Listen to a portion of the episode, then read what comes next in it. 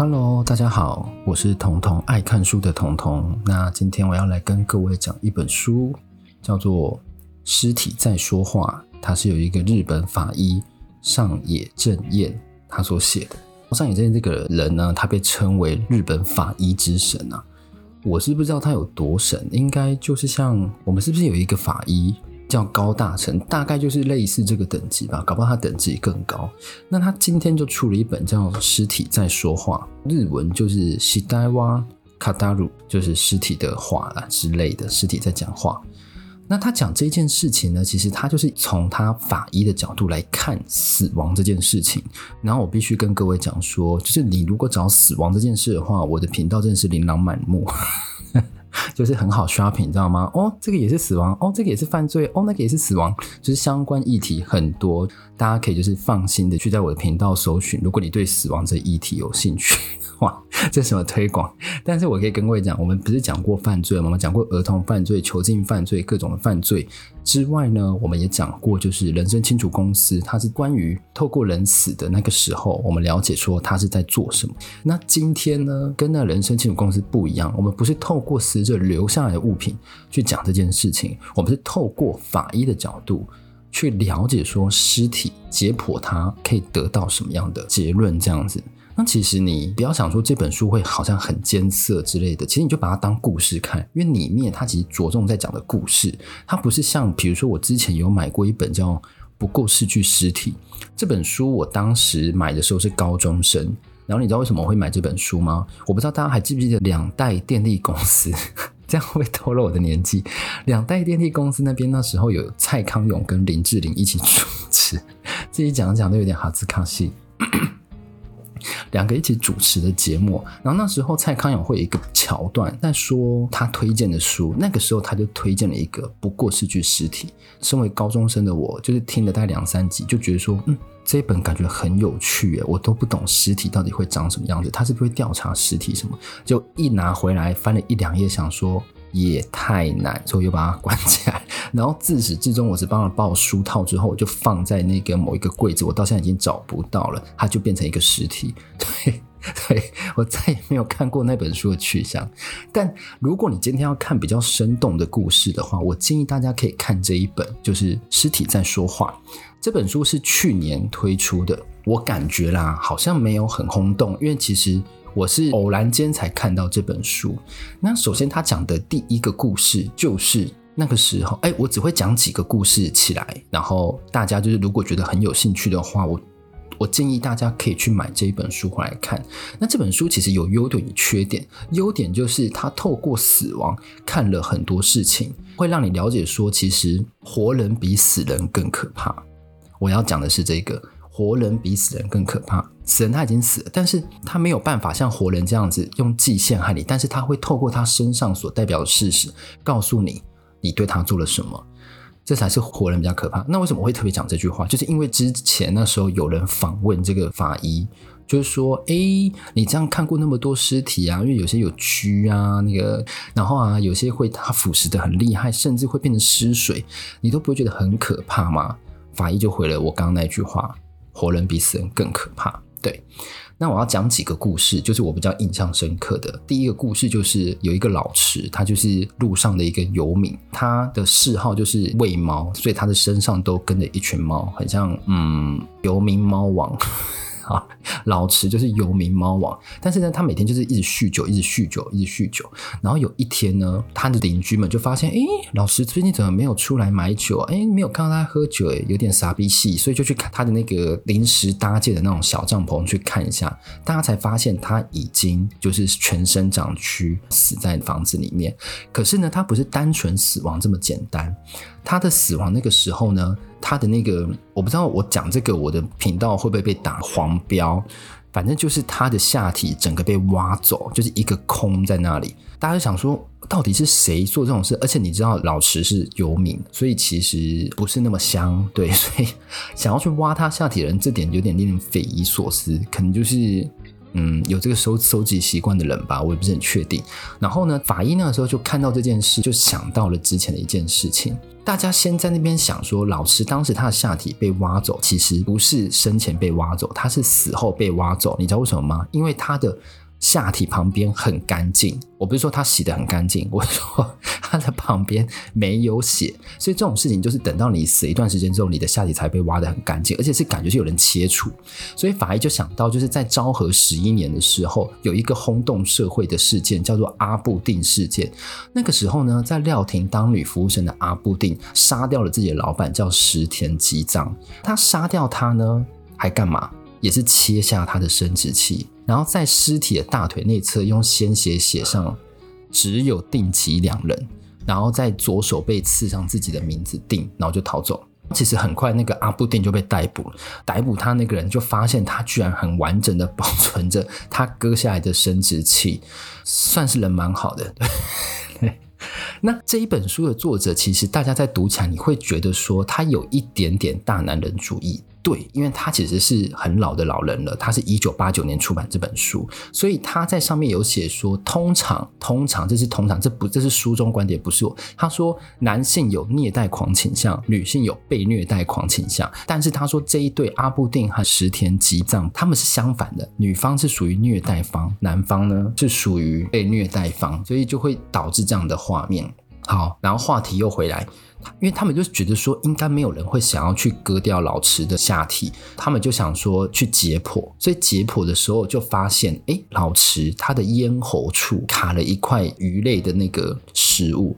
那我刚刚不是有讲说老池是游民猫王嘛？他死后就就没有人喂这些猫了，所以他的那些猫们很喜欢吃鱼，所以就是你知道把老池的咽喉那边啃得很干净，就是为了吃那一块鱼。之外呢，他们推断应该是他在吃鱼的时候不小心滴到裤子上，应该不是滴到裤子上，应该是滴到他的下体，所以才会导致你知道猫争先恐后吃他下体，所以。我觉得这个故事很荒谬，所以大家如果觉得很有趣的话呢，就是你知道可以自己再看一下这本书。其实书中很多很多的故事，就是他故事非常多，所以不是我讲的这些而已。然后下一个故事呢，就是他讲说他觉得死者不可怕，活人才是真的丑陋的地方，就是保险。我们都知道，我们现在很多人身上都有保险，那保险其实是一种嗯，把自己人。换成一种价值，就是你的你的人这个价值是有办法被量化，所以呢，这个保险虽然是一种量化，说让你为了就是比如说你死掉之后你的遗嘱有保障之外，其实它也是有可能会变成一个谋杀的动机。那这一边呢，讲了一个有一次政府他们好像施工发生了意外。导致一家五口被烧死，然后法医之神他相验结果是这样：父亲和三个小孩烧伤其实不严重，所以他们推断他们是一氧化碳而死。然后母亲呢是全身焦黑烧死，所以呢他们觉得说，因为父子是吸入屋内的煤气而死，那时候母亲还活着。母亲是在被气爆后才烧死，所以他们就把那个死亡证明书，就是父亲和三个小孩呢，都比母亲还要早十分钟死掉。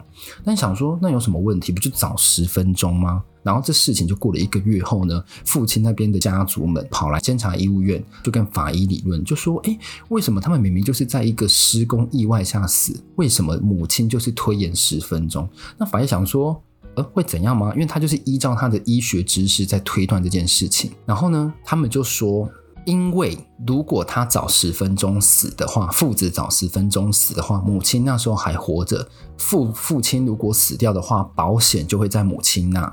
然后这十分钟，这个保险的权利就转移了。然后那时候母亲在十分钟也死掉了，所以就把这一个遗产呢，全部到哪里？母亲那边的家人身上。这算是一个保险的转移，对，你不觉得？诶，其实这样子一个死亡证明书是可以决定你家是可以继承多少钱，所以你就知道说，这个死亡证明书其实是非常值钱的，而且非常会有人拿来做一些非分之想的。然后呢，当然，你如果今天是父亲那边兄弟的话，你绝对不肯同意。再加上日本是这么严重的男性社会主义，所以呢，他们就去理论。然后这一场官司呢，它其实过了三年才和解。不好意思，当时还有发生一件事。我们刚不是说钱都到母亲那边吗？父亲那边当然不可能同意啊，所以他们就一直大骂那个法医，你这不专业。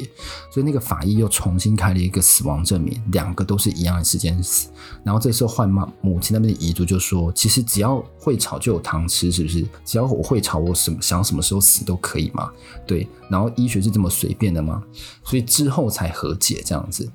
其实诊断书这种。它所代表的价值和重量其实很难想象。还有一个故事，就是呢，有一对同居人，一男一女。那个男的同居人就是在医院里面清晨死掉，然后那个同居人好像就很难过吧。但是他哭的时候就跟医生说：“哎，可不可以帮我把死亡证明书改成晚上？”医生想说没差吧，对啊。结果呢，你知道发生什么事吗？那个女同居人中午的时候去登记。然后，所以呢，就导致说，男生所有的遗产都到那个女生身上了。好，那再下来还有其他故事，有一个故事为什么会特别讲这一个故事？因为这个故事有讲到我们的台湾。好像就是一个饭店大火吧，然后那个大火好像蛮有名的。然后那时候有一个是被认定是一氧化碳中毒的尸体，根据法医判断，就想说，嗯，他其实身上的火伤不多，然后尸斑也不太像有一氧化碳中毒的那种鲜红色的感觉，所以呢，他倒下的旁边又有发现一个皮包，还有一个护照，那个护照就是写台湾哦，但我觉得他应该是翻译有问题，因为我们明明护照就写 Republic of China。这时候还要表一下自己的国家，然后呢，这个台湾人他还有三个月的身孕，然后那个时候我们都知道我们在异国其实是你要就医是很困难的。法医其实那时候在尸体外表很难判断说他到底有没有怀孕，因为大家都知道三个月其实你有点看不太出来。三个月你想要做博爱做，人家也问你说，嗯，你为什么要做博爱做？就类似这种你知道看不太出来的状况，所以呢，他就想说他自己要来相验，就去解剖了，然后就发现说。他的火伤并非死因，就是他的火灾时候其实还有呼吸，所以他的那个死因其实是一氧化碳中毒。他肚子里还有一个四个半月男胎，也其实就是一氧化碳中毒。然后呢，两天后，这个家属就从台湾飞到日本。然后他讲了一个习俗，因为他说台湾的家属飞到日本之后很生气，你知道为什么很生气吗？他说：“你为什么没有经过我们同意就解剖我们的家属？这样子好像。”台湾的观念上会比较不希望随便解剖吧。然后你知道后来是怎么解的吗？后来法医说，我这样解剖对你们其实也有利，因为我如果不解剖，你们就不知道里面还有胎儿，你们就没办法证明说没有胎儿，所以你就只能领一个保险的津贴。但你如果两个的话，你就可以领到两个保险的津贴。结果你知道吗？我们台湾的家属在里面最后说出什么吗？他开始感谢医生。谢谢你的解剖，你不觉得？你不觉得？嗯，就是其实我们台湾人就是会觉得自己在很多方面都很专业啦。我自己觉得，然后等到真的专业的事情发生在你面前的时候，或是真的让你得到益处的时候，你才会想到要感谢别人哦。对，所以这就是我读这本书，其实我得到的一些收获。最后，最后。就是书中有讲的一个观念，他说：“你如果每天啊都喝很多酒，对你身体不好，会肝硬化。但是呢，你如果都没喝酒的话，你的脑袋会变得很迟钝。”我整个吓死，因为我从来不太喝酒，所以我想说，我脑袋最近退化成这样，应该是没有喝酒的关系。法医真是太哭腰了。对，他说：“你每天至少要喝一杯酒。”互相不懂发生什么事情。如果这些每天喝一杯酒的人最后肝硬化，不知道怪谁，千万不能怪我，因为这是上野真彦说的。冤有头债有主，到时候解剖的时候，你就是你知道，指认指认一下，就说哦，那个是上野正彦啊。我现在有说这些声明，这样。好，那我们今天又录完第二十六集了。哎，我真的录到第二十六集，超扯。然后今天这一集就是我决定以后啊，我要录的书啊，就是我想要录的。就是我不想要再为了市场，可能大家比如说都会想要念一些什么梦想的那种，然后或者是管理方法，或者一种心理正面那一种。其实对我来讲，那个可能比较不是我的 type，因为我自己本身都不是那种很战胜、很积极的人。但 maybe 有一天我的心态转念之后，我就可以来跟各位念，比如说《秘密》《秘密二》最大的秘密，我就可能会念 念个三部曲，跟魔戒一样，然后念给大家听这样子。对，但我目前来讲，我还是希望就是以我喜欢的书，以我觉得我看了很多感触的书，比如说种族，比如说社会，比如说犯罪，比如说死亡。这些目前都是我觉得蛮有趣的议题，或者是金融犯罪。金融犯罪我之后可能会念一些。那当然，伟大的金融犯罪的故事很多人都念过，但是我会照我的方式念，想要传达观念，也会透过我的想法去跟各位念。好喽，那我们今天就先这样喽。那欢迎各位就是帮我留五星啊、留言啊，跟我互动，然后追踪我的 IG，你就不会错过我的最新的一集的发布，还可以看到我美美的封面图。因为我发现你用 Apple 听的话，你是看不到我每一集其实都有做封面图的。而且我发现我大部分的听众都是 from Apple。我希望各位知道，其实我每一个都有做封面图。我不懂为什么 Apple 要这样子抹杀我们的美术设计的努力。对，好，那就先这样了。我是彤彤爱看书，我们下一次再见喽，拜拜。